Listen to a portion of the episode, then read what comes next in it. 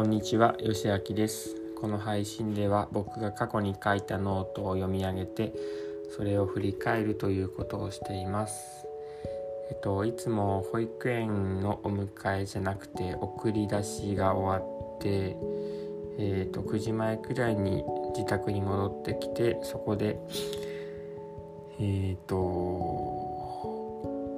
スマホで過去のノートを開いてで、えー読み上げをしています。で今過去のノートを開いているところです。えっ、と1日1つノートを更新することにしているんですけど1月中はまだ、え1日1つじゃなくて複数書いている日もあったようですね。今日は、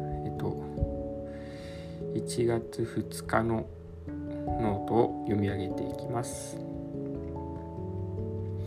タイトルは仕事で受けるストレスです。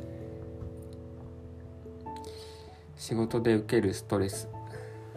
仕事で受けるストレスを振り返ると軽いものから重いものまでいろいろある。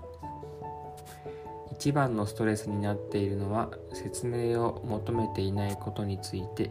部下から繰り返し言われること。できない理由を繰り返す。問題が起きた時それを解決するための案を考えて提示する。実現しやすいものからそうでないものまで。優先度の高い解決策から順番に実現可能かどうか検証していく。実現可能であればサクッと切り替えてあ実現不可能であればか。実現不可能であればサクッと切り替えて次の案を検証する。話す必要があるのはできるかできないかやるかやらないか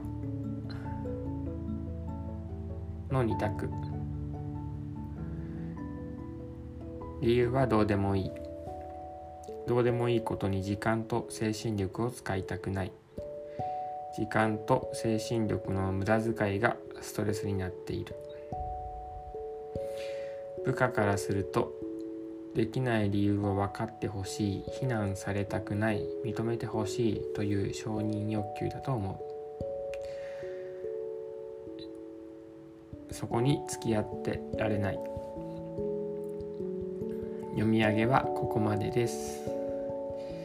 えっと僕は当時訪問介護の会社で働いていました。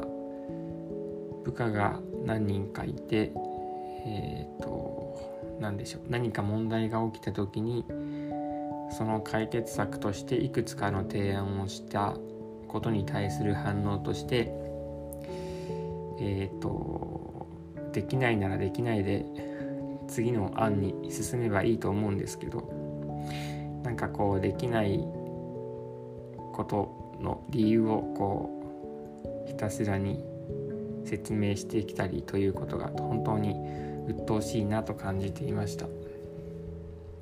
できないならできないでいいのでもう次に行きましょうというふうに僕は考えていました。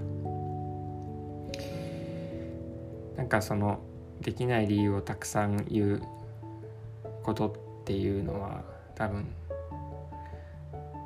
そのできないということを認めてほしいとかなんでしょう